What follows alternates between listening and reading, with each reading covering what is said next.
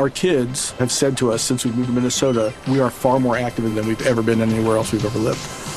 Moving to Minnesota opened up a lot of doors for us. Just this overall sense of community, of values that, Minnesotans have. It's a real accepting, loving community, especially with two young kids.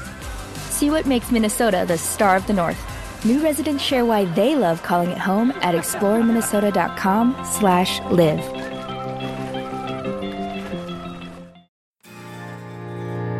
From Cabernet to MoMA, they're here to slay the Art History Babes.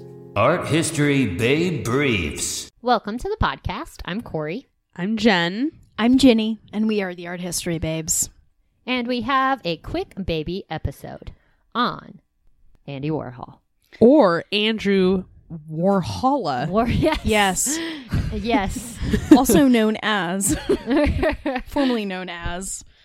The artist formerly known as Andrew Warhola. Yes. Nice. Exactly.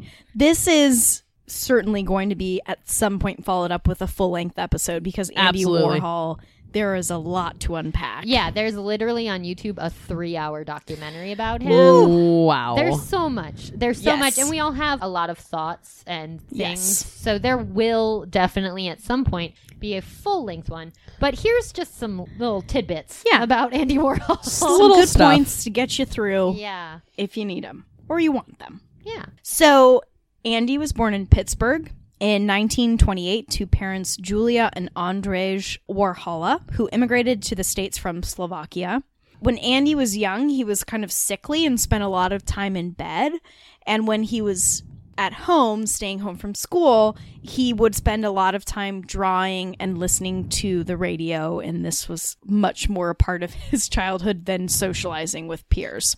Later, he studied at the Carnegie Institute of Technology in Pittsburgh from 1945 to 49, after which he moved to New York where he began work as a commercial artist and illustrator. His artistic work during the 50s was often lighthearted in theme, whimsical and colorful with outlined black ink and colored dye. Much of the work was actually for fashion houses and advertisements, so that's how he made his living in those early years. Although he was able to support himself with his commercial work, Andy wanted to pursue painting and become a professional, noteworthy painter like Jasper Johns and Robert Rauschenberg. Don't we all? Oh, right? Me, please. I would love it. He admired both of them very much, and he wanted to become that famous artist, famous painter. Andy began painting works that drew from advertisements and comic strips, referring to material he was familiar with as a commercial artist and illustrator. And as you can imagine, combining this advertisement style and high art, quote unquote, you end up with pop art. Boom, boom. Early pop art. Andy soon moved to more hard-lined, less gestural paintings, although he still largely focused on subjects relating to consumerism and pop culture. He wanted to present art that was no longer emotional and intimate in its exchange with the viewer, but kind of more in-your-face and demanding, even at times off-putting. He used stencils, stamps, and silkscreen and subject matter to convey work that was mass printed, much like advertisements. This was done with the intent to comment on consumer culture, wealth, fame, and material possession, all while kind of questioning what makes fine art in the process. And this would include probably his most infamous work. Yes. The Campbell soup cans. Right. I feel like if you know nothing else about Andy Warhol, you know those. You know the soup cans. Yeah, you know that he did soup. You know he did the Marilyn Monroe. You know he was about that soup life. Right. And like playing with that concept of advertisement. So you have that basic, very recognizable label of the Campbell's tomato soup cans, which I don't even think they've changed. They really haven't. They look literally the same. Yeah, maybe some slight detail modifications, but in general, they're the same. Right. So taking that and then reproducing it is a way of both presenting kind of consumerist culture and advertising culture, but doing it in a way that's painted, but it comes off like it was fed through a printer. Mm-hmm. And it was just his way of commenting on a lot of these things, but it's still considered painting, and it's still there was art. A conceptual twist to it. Totally. Also, I wonder if the reason the soup cans haven't changed is because of Andy Warhol. Jeez, that's something I've never thought about. That makes a lot of sense. Right? Like, yeah. If it ain't broke, don't fix it. Yeah. And I mean, he made it such an iconic image. Why would you change it? I know. It? Yeah. Also, if your soup can label is hanging in the MoMA, then maybe don't change it. Yeah, right. Oh, man. That's a good guideline. Yeah, right. From the early 60s onward, Andy's process involved screen printing photographic images to canvas that was usually painted in one color or colors that corresponded exactly to the colors of the photograph. With the help of his assistants in his studio, also known as the Factory, also known as a crazy party spot. Yes. The things that went on at the Factory. Can you imagine going to a party at the Factory? I can't. I would go and probably do weird drugs and get ripped off by Andy Warhol. When they had the Andy Warhol exhibit at the Crocker, they did this really cute kids area that was supposed to be the Factory. Oh, which was it was really cute. It really was. They had all these activities for kids, and they tried to kind of recreate visual elements of the Factory. But at the same time, I was like, this is so diametrically opposed to what the Factory was. It was not for children. Children do not belong there. No. But I appreciate when exhibitions have an element for kids, and so it was a fun way to do it. But I was like, this is interesting. Yeah, still very adorable idea. Right. Anyways, Andy was able to remove his hand more and more from the process because of his assistance at the Factory. This worked to challenge conceptions of fine art and what made art versus what was just advertisement content for average consumers. It's also just interesting because you have that question of artists with workshops. Right. And the artist deserves the credit. Exactly. Once the workshop is making a majority of the work, what does that mean? Right. You know, that's a really funny thing to bring up, and we won't get deep into it because this is a baby episode, but we don't really think about that when we're talking about, say, a medieval artist. Yeah. You know? I think because when you're talking about medieval art, everyone was kind of in a workshop. Right. You know? We've given medieval artists that we might know about, which are very few. We've given them credit after the fact. Right. But at the time, it's not like they were Andy Warhols, you know what I mean? Right. So they were artisans. Yes. Everyone was an artisan. Right. But then in the modern era, you have these situations where you have a big name and then you have a workshop of no names. Exactly. I mean, and that's, it can get a little complicated there too. And because the idea is that, okay, you work in a workshop of a very well-known artist, and then maybe you too will be able to be an artist who then has people working for you in a workshop. But obviously it doesn't always happen. I'd be curious to know how much it does happen. Like, were there a lot of important artists that came out of I don't know, Factory? Because as far as like the Renaissance and even the Baroque, almost all of the artists that were working in workshops under masters, they then later were their own masters and then had people working under them. But I feel like now it's not the same. I don't think it is. That's a topic for another episode. Absolutely. Workshops. Yeah. We should just talk workshops. We touched it, and now we're letting it go. Release it. Good night. That's what I've been learning in meditation. You just like let the thought pass through your brain. Putting it to good practice. Thought. See you another time soon. Not today. Anyways, another thing Andy was very well known for was his portraits of famous people. So we have the portrait of Marilyn Monroe, you know, her image over and over and over again. So iconic. Just so many famous people that he did portraits of.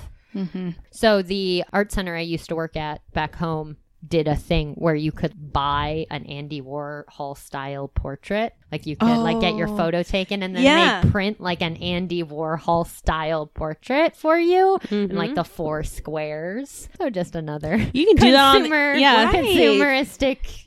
that on Instagram now. Take a selfie, turn the saturation up 800%. Yeah. There it is. There you go. There you go. I feel like that was a setting on the early photo booth on my laptop. Yes. It totally was. And I was like, ooh, cool. I don't know if it was called like Andy Warhol, but it definitely did that same effect. Oh, yeah.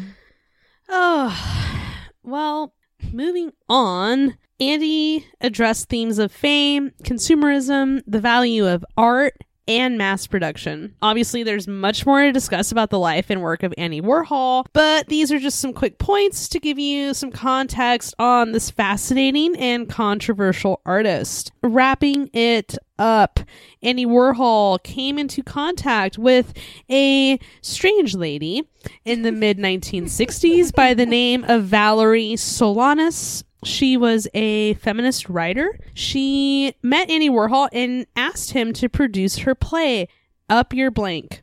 This is a censored episode, and I will not say what it was called.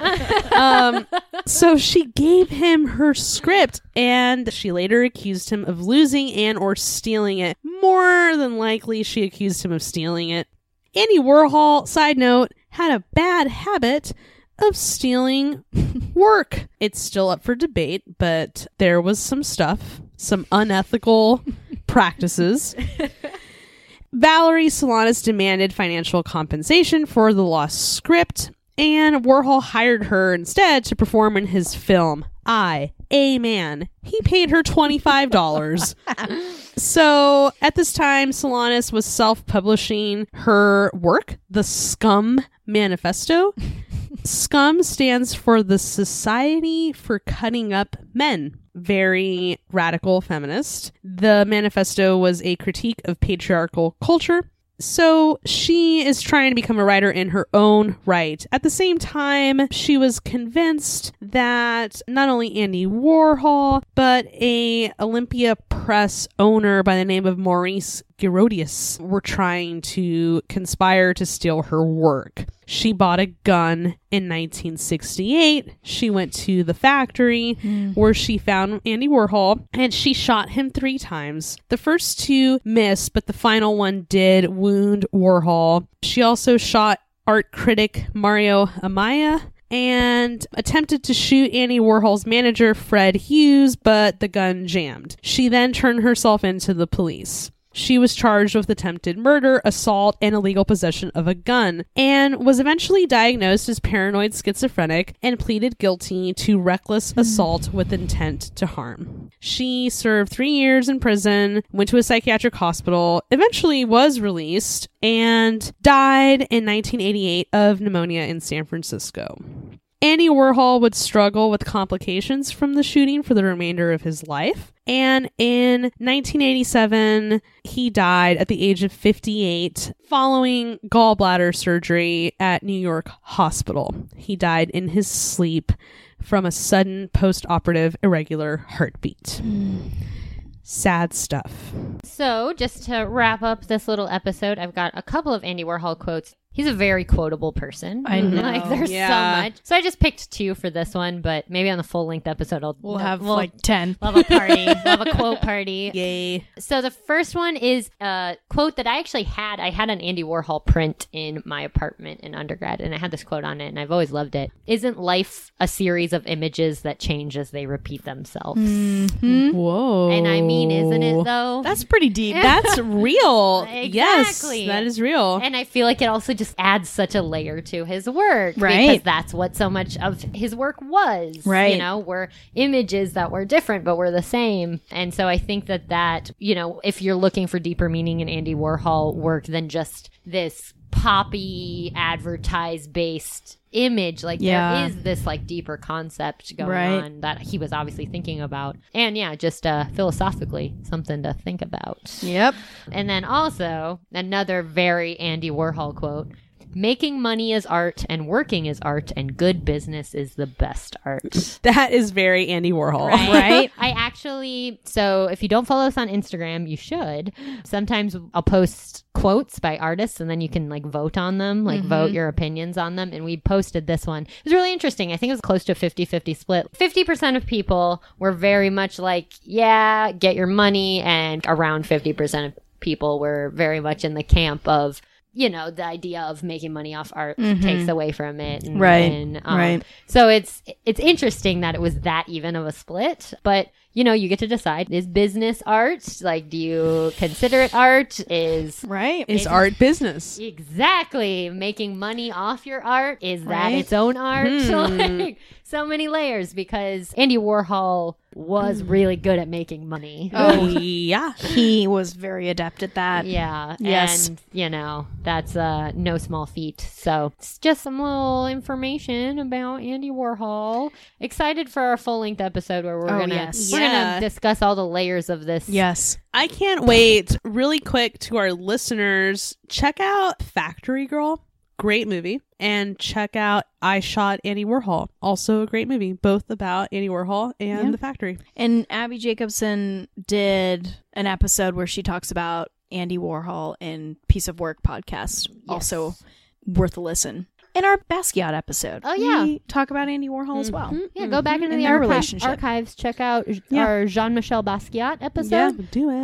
And we discuss their relationship, which is also just very fascinating. Very interesting. Mm-hmm. Yeah. Mm-hmm. So thank you for listening. Have a good time. Thanks. Goodbye. From Cabernet to Monet, they're here to slay the Art History Babes. I think that the word might be, well. I thought that saying that would like make it come. Cynical. The Art History Babes podcast is made possible by support from our lovely listeners via Patreon. Head over to patreon.com/arthistorybabes to help keep the Art History Babes going and for access to bonus content. Our kids have said to us since we moved to Minnesota, we are far more active than we've ever been anywhere else we've ever lived. Moving to Minnesota opened up a lot of doors for us. Just this overall sense of community, of values that, you know, Minnesotans have. It's a real accepting, loving community, especially with two young kids. See what makes Minnesota the Star of the North. New residents share why they love calling it home at exploreminnesota.com/live.